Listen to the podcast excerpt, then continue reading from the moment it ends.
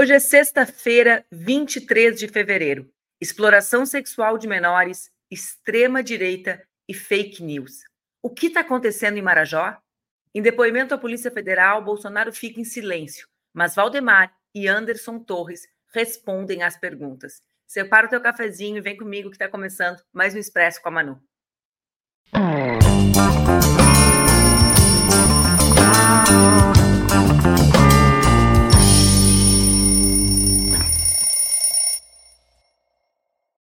Bom dia, bom dia, bom dia. Está no ar mais um Expresso com a Manu, meu programa que acontece entre segundas e sextas-feiras aqui nas redes do Ópera Mundi, com transmissão simultânea nas redes Ninja. O Expresso pode ser acompanhado ao vivo aqui pelas redes do Ópera, pela Ninja e pelas minhas redes, mas pode também ser acompanhado depois pelo YouTube ou também no formato podcast. Que dia, hein, pessoal? Eu tinha vários assuntos para conversar com vocês.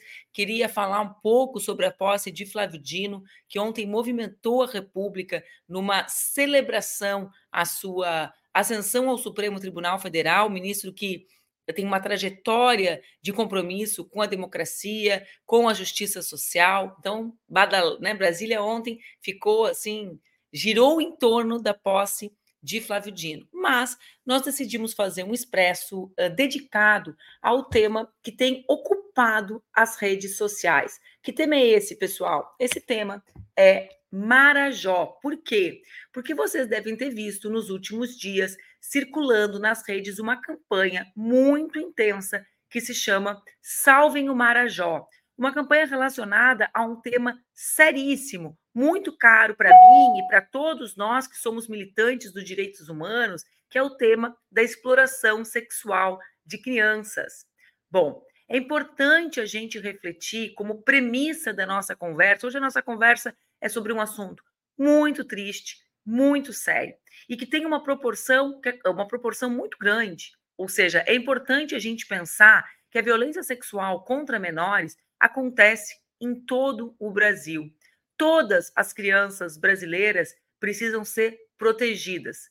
Mas, a despeito dessa realidade, que é uma realidade construída pela situação de desigualdade que o nosso povo ainda vive, por sistemas de proteção públicos ainda limitados, por carência de políticas públicas, muitas vezes, que consigam alcançar o país inteiro, mas diante dessa realidade, que é uma realidade nacional, que é uma realidade de horror, que é uma realidade combatida por todos nós que defendemos, por exemplo, que esses temas e os, os temas e os sistemas de proteção de crianças passem pelas instituições de ensino, porque nós sabemos que oitenta e nove por cento dos estupros de crianças acontecem dentro de casa e que em setenta e um por cento dos casos os seus agressores são parentes ou pessoas conhecidas em vinte e um por cento deles. Veja bem, gente, dos cem por cento de crianças que são violentadas no nosso país, setenta e um por cento são violentadas por parente, vinte e um por cento por um amigo da família e apenas em um por cento dos casos é uma pessoa estranha à família. Então, essa é uma realidade que nos assombra e que nós precisamos sim enfrentar de frente. Cada vez que o tema da violência sexual contra menores aparece, nós precisamos falar sobre a necessidade de proteção de políticas públicas para essas crianças. Nós precisamos falar sobre exploração sexual de menores, sobre o Estatuto da Criança e do Adolescente. Não é isso que está acontecendo no caso da Ilha de Marajó. A Ilha de Marajó e toda aquela região amazônica é uma espécie de obsessão de setores evangélicos do nosso país, que tratam esse espaço, o espaço da Ilha de Marajó, um espaço pouco acessível à maior parte da população brasileira, tratam esse espaço como um espaço a ser colonizado, evangelizado, tal qual há séculos atrás uh, já aconteceu no nosso país. Vamos falar, então, hoje sobre isso que acontece na Ilha de Marajó. O nosso programa, ele não é um programa sobre exploração sexual de menores apenas, mas sobre a maneira como a Ilha de Marajó se tornou o assunto mais importante das redes sociais e das conversas dos brasileiros no dia de ontem. Bom, o que acontece, gente? Primeiro, eu quero explicar para vocês onde fica a Ilha de Marajó.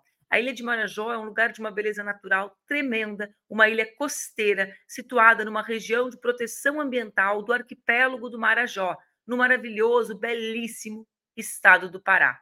Bom, como esse tema veio, viralizou nas redes, mobilizando diversos artistas. Bom, esse assunto veio à tona após a cantora Ayamê entoar a música autoral Evangelho de Fariseus no último dia quinze, na semifinal do programa Don Reality. O que, que é esse programa Don Reality? Atenção, é bom vocês prestarem atenção nesses detalhes, porque existe um universo na internet que dialoga com um conjunto grande de brasileiras e brasileiros que simplesmente não fazem sequer parte do cotidiano, da rotina ou do conhecimento dos setores progressistas. Esse programa, Don Reality, é uma competição musical exclusiva para artistas do universo gospel e é transmitida no YouTube. Ok? Estão acompanhando? Bom dia, Matheus, boa viagem, te cuida na estrada, te protege, que a gente precisa dos nossos protegidos. Bom, então ela foi lá, a cantora Ayamê, e cantou nesse programa que se chama Don Reality. Depois disso, o que acontece? A letra dessa música que Ayamê cantou no Don Reality é uma letra que faz citação direta a Marajó. Depois da apresentação, quando ela terminou, então, de cantar, a cantora afirmou que as crianças de seis e sete anos daquela região saem numa canoa e se prostituem no barco por cinco reais. E aproveitou para criticar uma suposta apatia da população brasileira diante dessa calamidade pública. A partir daí, gente, a partir daí, o tema de Marajó passou a ser alvo de um conjunto de ações que eu vou destrinchar com vocês aqui hoje. Primeiro, eu quero apresentar a cantora Ayamê para vocês. A cantora Ayamê tem e circula, né? Ela própria faz circular uma imagem dela nas redes com um pastor chamado Lucas Ayashi. Quem é Lucas Ayashi que está nessa foto aqui com a Ayamê? Pode colocar fotos aí, Igor. Lucas Ayashi é um dos líderes da Zion Church. A Zion Church é uma igreja conhecida por recolher doações. Ó, tá aqui ela com ele, por recolher doações para missões de evangelização, ou seja, essas missões de evangelização que acontecem hoje, sobretudo no norte e no centro-oeste brasileiro, as missões dessa igreja. Bom, um dos fundadores da Zion Church, né? Eles, esses fundadores transformaram as igrejas em franquias milionárias, gente, e cresceram muito no último período. Eles têm uma relação muito próxima com quem? Adivinhem, com a ministra Damares. A gente tem essa foto também deles com a Damares para mostrar para vocês. Eles, inclusive, receberam homenagem, né, uma medalha especial da Damares pelo trabalho prestado. Estão vendo? Estão acompanhando? Bom, esse foi um evento, olha, olha só, além deles receberem nesse evento a medalha, adivinhem, gente, o que, que aconteceu? Essa foi a igreja, numa missão dessa, dessa igreja, de uma franquia dessa igreja, foi onde quem? Jair Bolsonaro se converteu para Cristo. Ou seja, a conversão de Bolsonaro se deu no ambiente dessa igreja. Vocês estão acompanhando? A gente tem aqui uma música cantada num festival, numa, numa, numa, num The Voice Gospel, né? A gente tem uma música cantada, a gente tem a relação dessa cantora com o líder dessa igreja, a gente olha a relação do líder dessa igreja com Damares e com o próprio Bolsonaro. Bom, lá atrás, vocês lembram do projeto Abraço e Marajó? Esse é um projeto que a Damares lançou lá atrás. Eu vou falar um pouquinho mais sobre ele daqui a pouco. Mas o projeto Abraço e Marajó tem relações com a Zion Church desde o início. A Damares sempre menciona os jovens da igreja que cuidam da ilha e que ajudam, portanto, no projeto Abraço e Marajó, que é um projeto lançado por ela. Vou mostrar essa imagem da Damares falando sobre eles, Igor? Achou a imagem? É o meu gole de café, né, gente, a imagem? Acho que tá aqui. Não, não, não, Igor. Pode tirar que isso é lá na frente. Deixa então, vamos lá. Bom, vou explicando, já que a gente não achou essa imagem, vamos lá. Vamos falar sobre esse projeto Abraço e Marajó. Está aqui, ó, aqui é a Damares falando sobre os voluntários. Tudo aqui a gente fala e apresenta as comprovações para que vocês entendam o fio da narrativa e a maneira como isso ocupou o imaginário dos brasileiros no dia de ontem e a, foi um assunto uh, assim, dominante, predominante nas redes sociais. B- Obrigada, Igor. Pode tirar esse. Esse projeto Abraço e Marajó, gente, foi um projeto criado pela Damares em dois mil e dezenove. Esse projeto foi alvo de diversas denúncias. Por quê? Porque ao invés de criar políticas públicas para acabar com a violência sexual contra as crianças, ele funcionava, sobretudo, a partir da entrega de cestas básicas. A gente tem as imagens disso também. Entre as denúncias feitas pela população ribeirinha e pela população quilombola, está, né, a ideia de que faltou participação popular na construção do programa, que não tinha nenhum tipo de transparência, que havia atenção. Vejam como eles todos estão conectados. Como havia conflito de interesses na execução, porque os ruralistas e os latifundiários participavam da execução do programa. Também havia denúncia de que houve omissão, negligência e imperícia com as violências às quais as comunidades tradicionais eram submetidas e, claro, não poderia deixar de ser, o uso político do programa como um palanque eleitoral antecipado. É por isso, gente, que a auditoria da Controladoria Geral da União analisou doze das cento e trinta e três ações do programa Abraço e Marajó e identificou atraso nas obras, falta de transparências e prejuízos a comunidades tradicionais. Vamos botar essas imagens aí, Igor?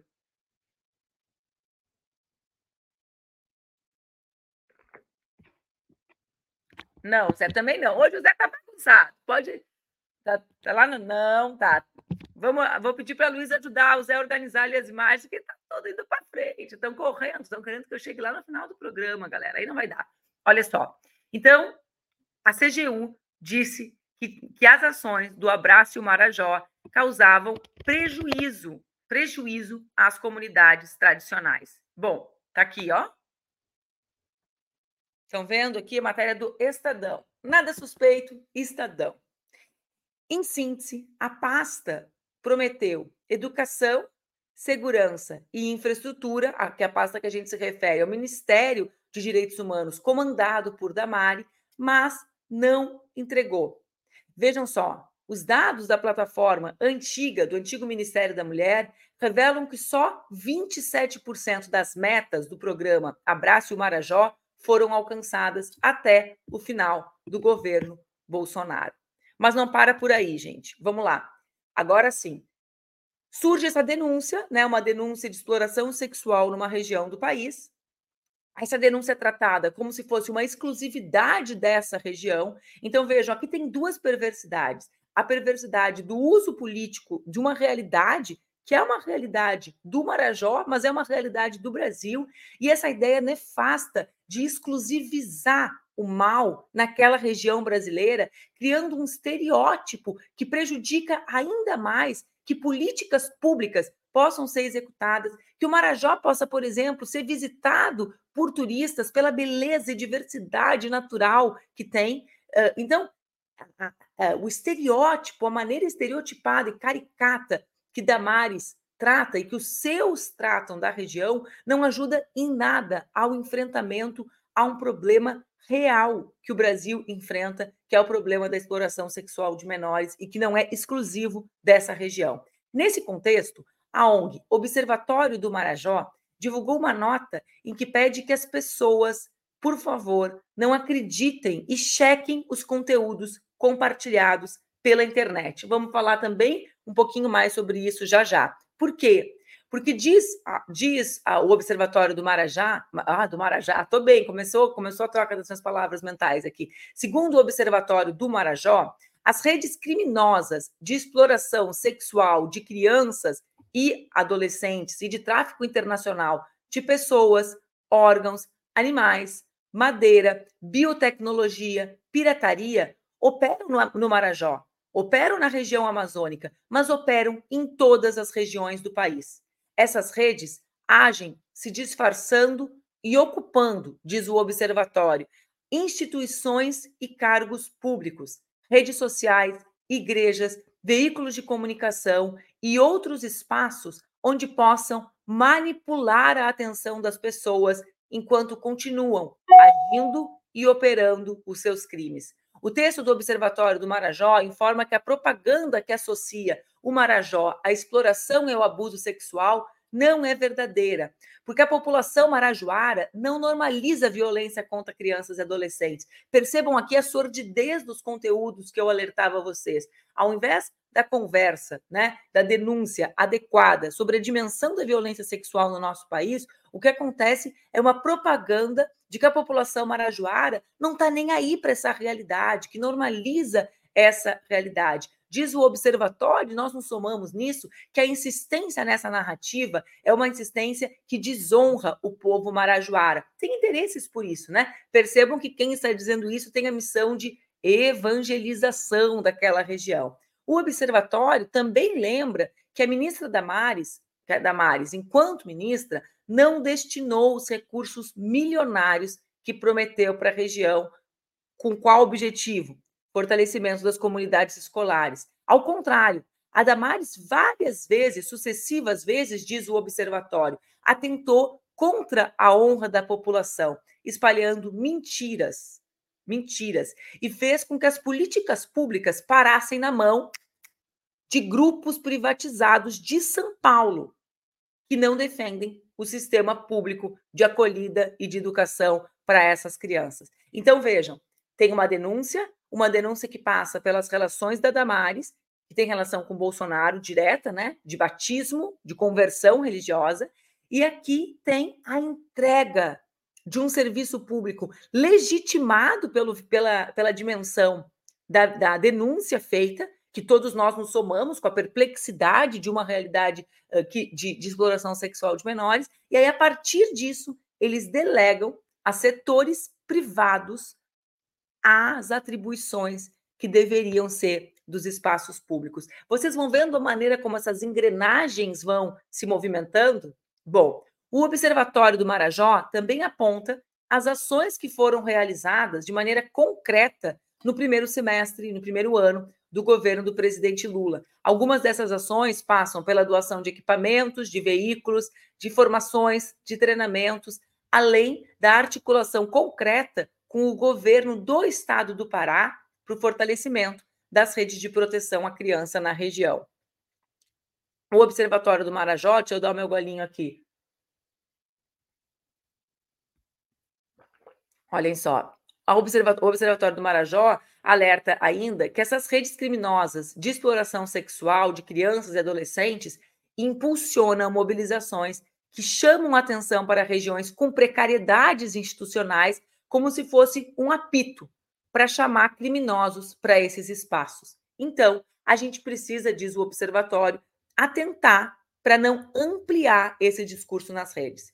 Então, aqui, gente, agora a gente vai falar um pouco sobre as fake news e sobre a maneira como os influenciadores agiram no dia, nos últimos dias, né, dando dimensão a isso. Aqui tem um conjunto de ações que a gente está apresentando para vocês. O primeiro, é muito importante as políticas É muito importante que nós defendamos políticas de enfrentamento à violência sexual de menores, à violência sexual contra crianças. Essa violência se dá de muitas maneiras. Se dá, sobretudo, no ambiente doméstico. Eu trouxe os números para vocês. noventa e nove por cento das crianças que são vítimas de violência são vitimadas por pessoas que conhecem elas. Nós precisamos fazer com que as nossas crianças tenham redes de proteção e que, aos poucos, conheçam os seus direitos, conheçam a noção da privacidade do seu corpo, né? Saibam que o seu corpo é inviolável, saibam que pai e mãe não pode fazer aquilo e saibam onde ir quando aquilo acontecer.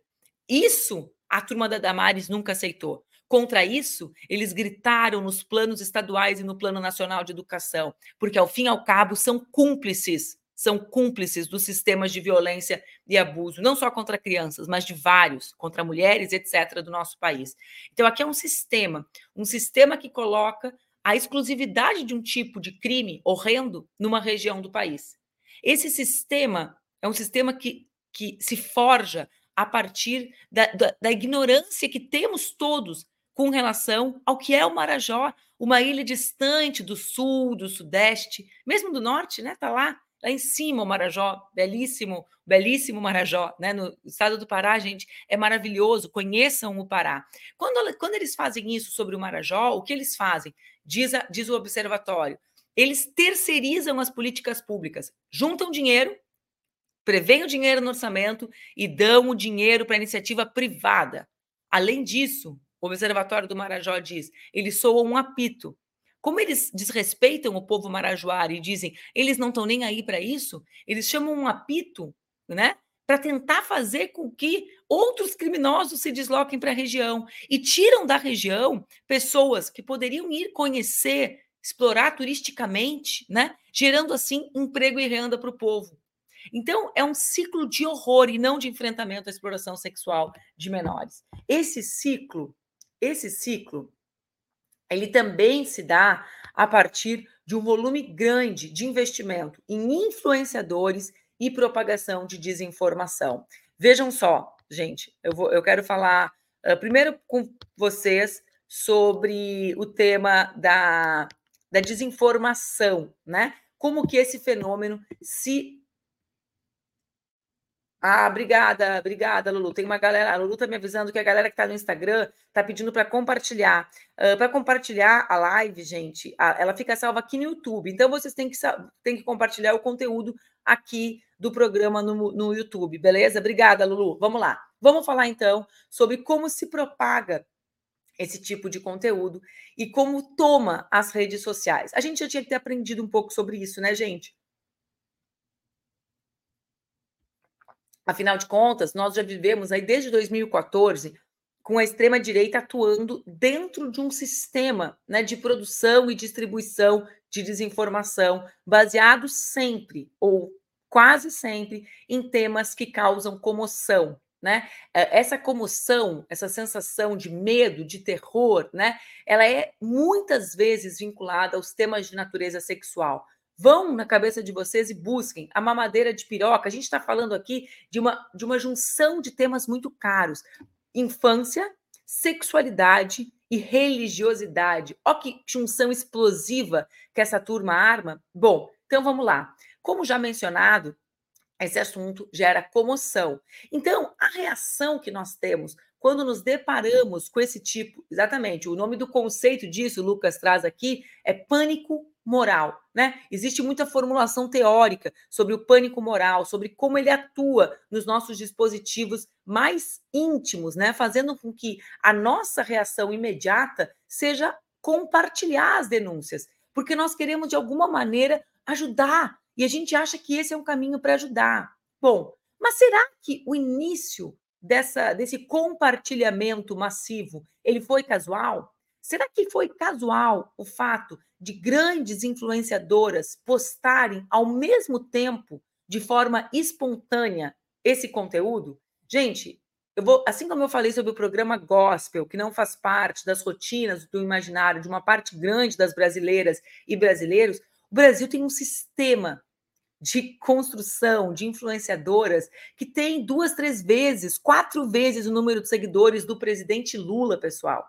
Seguidoras que, que falam de moda, de nutrição, né? Influenciadoras que falam de moda, de nutrição, que são também muitas vezes evangélicas, mas nem sempre, e que todas, algumas atrizes, inclusive, né? Dessa turma que, que vem do Big Brother e que passa por aí, todas postaram concomitantemente o conteúdo nas suas redes.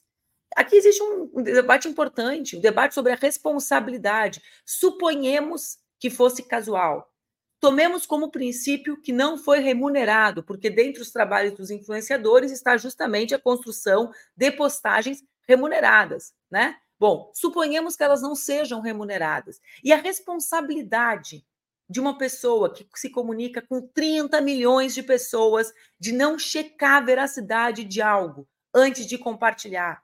Em que, então, vejam, aqui tem a responsabilidade de qual é o tipo de conteúdo que pode ser monetizado, né? Ou seja, que elas podem receber para divulgar, mas, para além disso, tem um tipo de responsabilidade objetiva. São milhares de pessoas que passam a crer, passam a crer naquilo que circula com amplo volume nas redes dessas influenciadoras.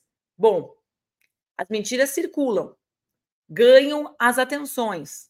Ontem mesmo, diversas dessas influenciadoras já estavam, uh, as que, as que estavam associadas à campanha de Bolsonaro, já estavam fazendo, digamos, uma virada na pauta. Para além do episódio do terror, da exploração sexual uh, de menores, para além do terror da exploração sexual de menores, havia um outro elemento. Já estavam divulgando o vídeo do Nicolas resgatando as denúncias da Damares lá de trás. Ou seja, vejam, nós estamos falando sobre isso há muito tempo e vocês não nos deram ouvidos. Então, aqui já existia, inclusive, uma segunda etapa da mobilização. A primeira chamando atenção para Marajó, a segunda chamando atenção para o fato de que a Damares disse isso há muito tempo e que ninguém uh, quis ouvir. Os comentários nas redes sociais, os comentários nas redes sociais ontem eram absolutamente organizados, baseados em duas questões. A primeira, Damares avisou. A segunda, cobrando do presidente Lula e de todas as pessoas de esquerda a omissão com relação ao tema de Marajó.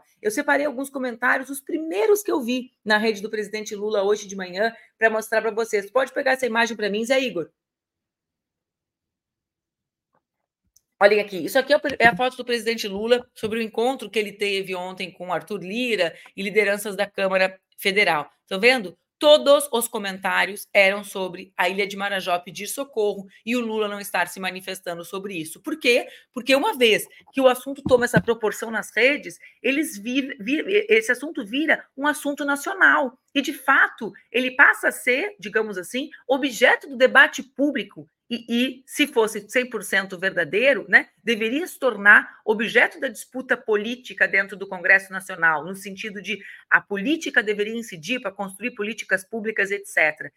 Uh, Angélica, o Luciano Huck fizeram postagem sobre isso ontem. Então, esse tema virou assunto nacional. E eles, e eles fizeram um sistema direitinho. Comoção, denúncia de um tema que pega, né, com, com toda razão, porque a violência sexual contra menores deveria nos indignar sempre, sobretudo quando a gente sabe onde ela acontece, né? Vou repetir, noventa e nove por cento dos casos de violência sexual contra menores acontece dentro de casa ou praticada por pessoas conhecidas. Esse é o dado, né? Mas isso nos indigna, aí pega, junta influenciadoras que divulgam concomitantemente o tema, né?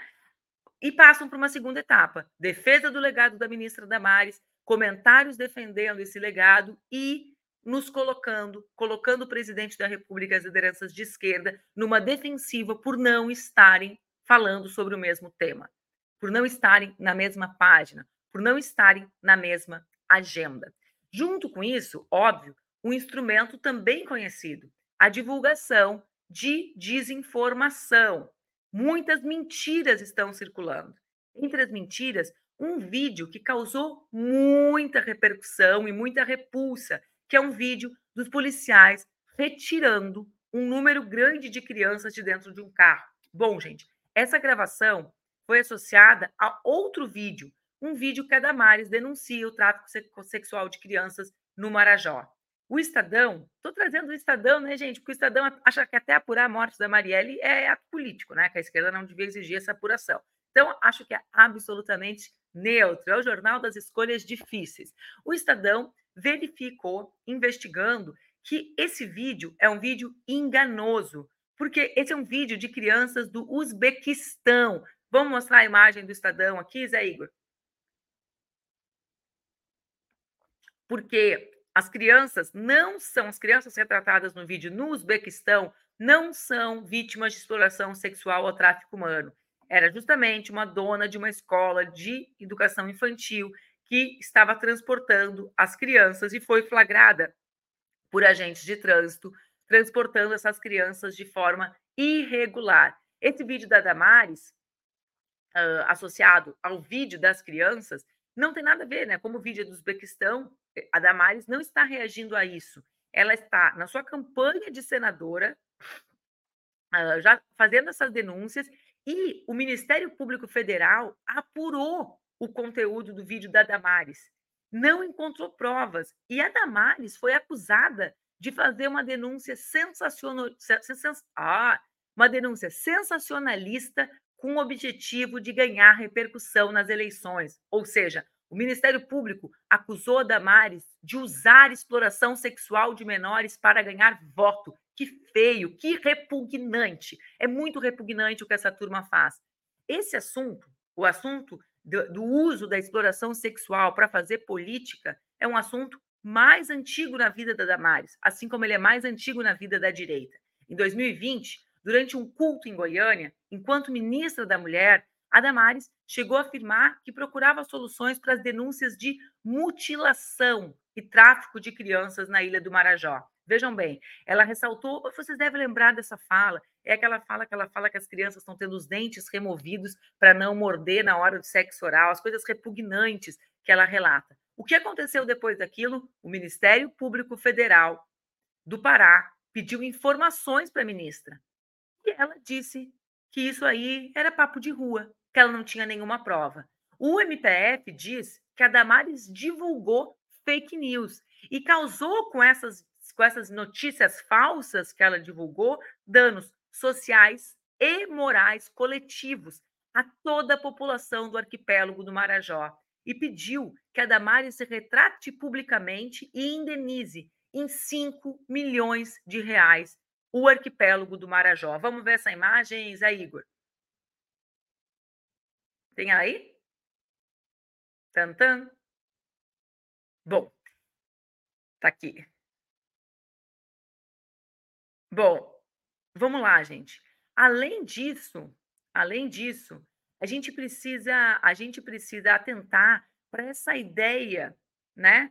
Para essa, essa falsidade, para essa hipocrisia dessa gente, que é uma gente que não protege as crianças. A Damares é a mulher que fez de tudo, fez de tudo ilegalmente, inclusive, para proibir que uma menina vítima de estupro fizesse o aborto seguro.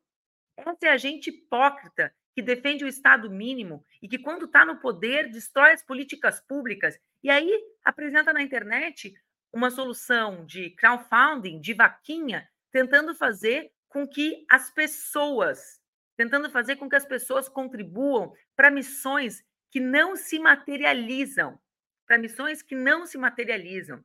Essa é a turma que negligenciou e que achou piada, que achou piada Bolsonaro dizer que estava pintando um clima com uma menor de treze anos. Percebam só, eles ficam horrorizados com o que acontece em Marajó e tem um presidente que discursivamente incentiva a violência sexual contra crianças. Porque quando reconhece numa criança o objeto do seu desejo sexual, quando Bolsonaro diz pintou um clima e reconhece o seu desejo sexual repugnante numa criança, ele diz a todos os homens, bom, isso é normal, isso é natural. Quando eles vetam que escolas, espaços do Estado falem sobre educação sexual para ensinar as crianças a se protegerem de homens que pintam o clima, como Jair Bolsonaro, quando eles vetam nos planos nacionais, nos planos estaduais, nos planos municipais de educação, como fizeram no ano de dois mil e dezoito, quando eles inventam conteúdos que geram pânico moral, eles estão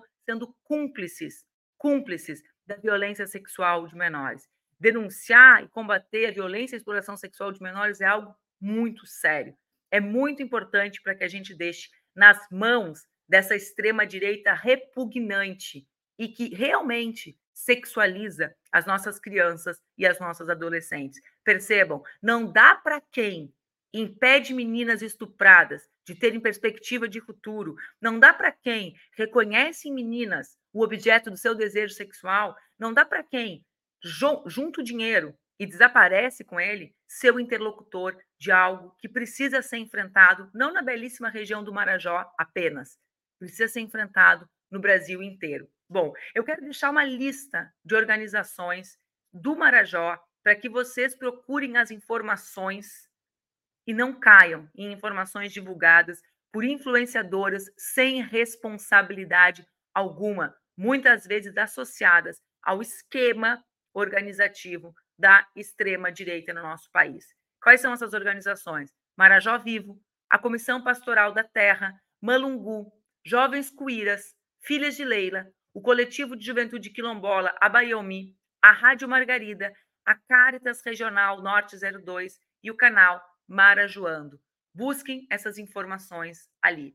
Silvio Almeida, ministro de Direitos Humanos, publicou ontem nas redes um conjunto de medidas que está sendo feito pelo governo federal, políticas públicas, a partir de um programa que chama-se Cidadania Marajó, instituído em dois mil e vinte e três, justamente com o objetivo de enfrentar situações de abuso e exploração sexual de crianças e adolescentes. São diversas ações, né? Ações de saúde, de educação, de assentamento, de investimentos em equipamentos, enfim, além de três grandes agendas no território marajoara que já foram promovidas pelo Ministério com diagnóstico e ouvidoria, sem demagogia e discurseira na internet, né? Mas com ações concretas, com políticas públicas concretas para enfrentar a violência sexual contra crianças e, e adolescentes. O Silvio alerta... Ô, Zé Igor! Ah, obrigada. Só que tá... Isso, muito obrigada. Isso que eu ia te... Obrigada. Olha só, a gente tem aqui... Então, vamos lá. Uh, eu achei...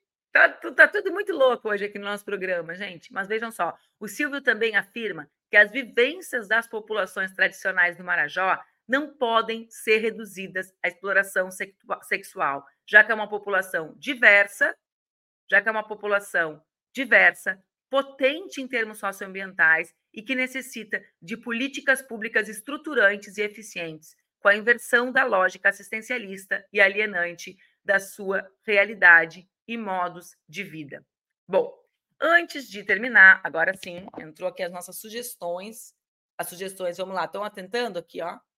Tomei até um susto quando entrou a mensagem. Marajó, comissão, estão aqui. Algumas das organizações, não estão todas, não coube todas no espaço, mas é bom que vocês tenham, tenham essas, essas organizações em mente, né, para que possam procurar, quando quiserem, as informações sobre a Ilha do Marajó, quando acontecerem essas ofensivas tão organizadas da extrema-direita no país. Bom, gente, ontem também foi dia de depoimento de Jair Bolsonaro no, na Polícia Federal. Jair Bolsonaro, aquele o homem que prevê, né, que diz, que alardeia, que pintou um clima com crianças e adolescentes, ficou calado.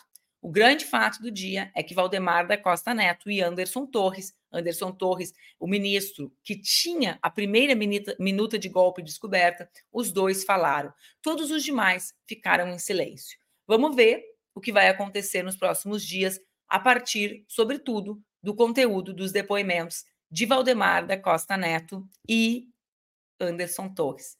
Parece que tem mais caroço nesse angu. Ontem a Laura queria saber o que era angu, achei um pouco complicado de explicar essa expressão para ela. Quem souber uma síntese explicativa da, da explicação uh, tem mais caroço nesse angu, por favor, compartilhem comigo. Então, por hoje é só, gente. Eu acho que é muito importante que a gente reflita sobre esses sistemas de construção de pânico moral, sobre esses sistemas de construção de desinformação, sobre a desresponsabilidade, né, desresponsabilização das, das influenciadoras que divulgam esse conteúdo, sobre a maneira como há uma orquestração de constrangimento e de construção de uma ideia de negligência por parte do governo federal, né?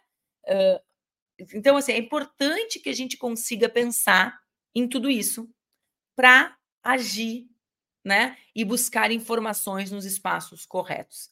Enfrentar a violência sexual contra crianças, contra menores, o abuso sexual é imprescindível. E essa deve ser uma missão de todas as mulheres e os homens que defendem a proteção da infância, que enxergam na infância a, o exercício, a possibilidade da construção de um outro presente protegido, né? Um presente que, que, que nos faça vislumbrar cenários futuros diferentes para o nosso país. O enfrentamento à violência sexual de crianças exige ações concretas, ações que precisam ser tocadas pelo poder público e não desviadas para outros espaços. O povo marajoara merece respeito. Essa ideia preconceituosa, nefasta, de que aquela população é uma população cúmplice dos crimes, negligente com os crimes, é a expressão mais brutal da visão de que esses setores da extrema-direita, que se associam com a elite brasileira, têm do povo brasileiro. Percebam, é sórdido, porque é distante. É difícil que tu conheças o Marajó e possas, e possas desmentir a, essa ideia construída de um lugar de horror, de um parque de diversões de exploração sexual de crianças, como eles tentam construir. Então, acho que a gente precisa, acho que a gente precisa uh, se somar, né? Primeiro, no esforço de conhecer os espaços, conhecer os espaços e os métodos da extrema-direita. Segundo, conhecer os espaços de denúncia e de trabalho sério sobre violação sexual de crianças e azeitonas. E, e por último, nos somarmos às lutas, né, dessas organizações sérias e não dessas organizações que acham que a salvação das regiões passa por uma evangelização do século dezoito, né, uma evangelização que pressupõe uh, a destruição dessas comunidades e, e, da, da, e, da, e de tudo que elas constroem conjuntamente. É isso, gente. Um beijo bem grande para vocês. Tenham um ótimo final de semana. Zé Igor, Luísa, turma da produção, o pessoal disse que hoje está quase na lua cheia, que na lua cheia tudo fica confuso, mas então está tudo certo. Mais um Expresso para vocês. Na segunda-feira a gente se encontra às oito horas em mais um programa. Acho que na segunda, será que segunda vai ser sobre a manifestação, a festa do golpe organizada por Bolsonaro com a cumplicidade de Tarcísio e Ricardo Nunes? Acho que sim. É um dia bem importante para que a gente veja também como eles estão se movimentando e como outros estão se movimentando no entorno do bolsonarismo. Afinal, todos sabemos, Bolsonaro vai ser preso. Não sabemos ainda quando ele será preso, né? O que a gente tem que, o que a gente tem que saber é como os outros se movimentam para tentar disputar a herança de Bolsonaro e do bolsonarismo. Um beijo grande, fiquem bem, um bom final de semana. Oh.